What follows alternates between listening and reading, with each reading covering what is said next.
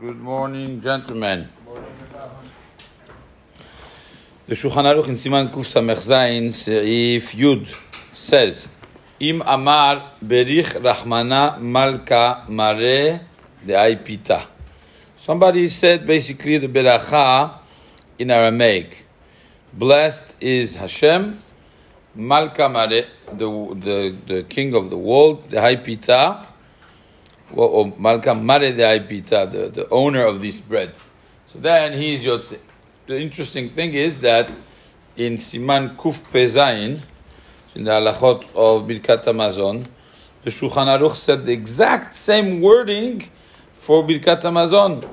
Over there he says, Im Amar Bimkom Birkat Hazan, Berich Rachmana Malka Mare de Pita Yatsa. The exact same language that he said for the beracha of Hamotzi Lecha. How is that possible? Hamotzi Lecha is Hamotzi Lecha, and Zazanet Akol is Zazanet Akol. It's mashma from here. It's unbelievable. Is that he's saying the exact same nusach for the first beracha and for the last beracha, and he is Yotzei. It would be like even making a case of somebody who doesn't speak Hebrew, he speaks only Aramaic, or would be the same for any language, and he says the same beracha for on the bread before, and the beracha acharona on the bread is the same exact nusach. Yatsa, he was Yotzei. What is interesting here is that it's not the exact lashon of the beracha the way Chachamim Tiknu, because you would think, what's the chidush here? The Chawara, before going, a little deeper like we just did, you would say, okay, that means that if you say beracha in another language, it works. But that's not the beracha in another language. You change two things. You change the language and you change the sense of the beracha. Its general sense is the same. You're thanking Hashem for the bread. But it's not particular like Hamotzi Lecha min haaretz or Hazan et Hakol and all these things. So it's very interesting, these points. The exact same nusach for both. The other thing which is very important is that in the construction of a beracha, every single beracha is Baruch Ata Hashem Elokenu Melech Haolam. What happened here is that you butchered two words. Ata,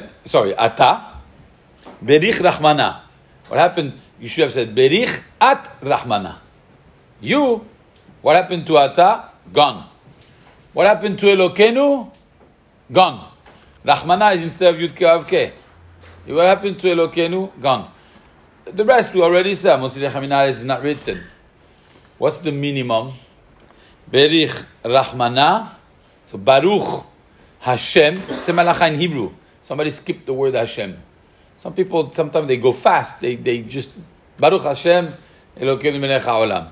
If you said Baruch Hashem Melech Haolam and then the rest, Yatsa. Because Elokenu and Ata is not, it's part of the beracha, but if somebody skipped it, it's not essential for the beracha to work. What's the proof from here? Berich Rachmana, Baruch Hashem, Malka, Melech of something. You have to say something here. In this case, instead of saying Haolam, you say Melech, Mare Dehai Pita, the owner of this bread. Another thing the Biur Halacha brings on the name of the Magin Av Ram is that really Minadin, you could even do shorter. You could do Baruch, Berich, Rachmana, Malka, Mare Dehai. Even if you didn't say what it is, the owner of this. Why? Because it's evident that what's in front of you is what you are having kavanah for. So even if you didn't say Pita, you didn't say Lechem, you just said Mare Dehai, it will work for everything that is in front of you, which creates a huge problem of berachot, because if somebody said a beracha like this, then he wouldn't be able to say, then he says, hey, what did you do? Okay, I'm going to say Adama. No, you said Mare Dehai. You said Mare Dehai Pita, it's the bread.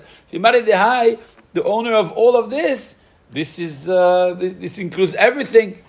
So, of course, the next subject that Hashem tomorrow is going to be those who say, there's some communities who say the Birkat HaMazon one time in Hebrew and one time they say a little song in Spanish or whatever.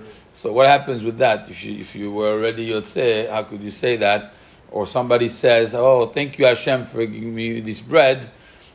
Everything relies on one word. If you said Malka, if you said the king of the world or the king who owns this, if you said, thank you Hashem, in English, thank you Hashem for creator of the world or whatever, owner of the world, forgive me this bread, he cannot say the Beracha anymore, because that's exactly what it says here. He said it in English, so one has to be careful. I mean, it's good to thank Hashem from the heart, but don't say it even in the middle of the meal, because you already said the Beracha. If you say it now, it's Berakha Levatala. Even in English, the Mishnah Berurah says, even if you didn't say the Shem Hashem, you said it in Nusach, that would be Yotzei Beracha. This is Berakha Levatala. So one has to be careful with those things. You could say, Hashem, thank you so much, but if you do it in a Nusach like this, one would be over Beracha Levatala.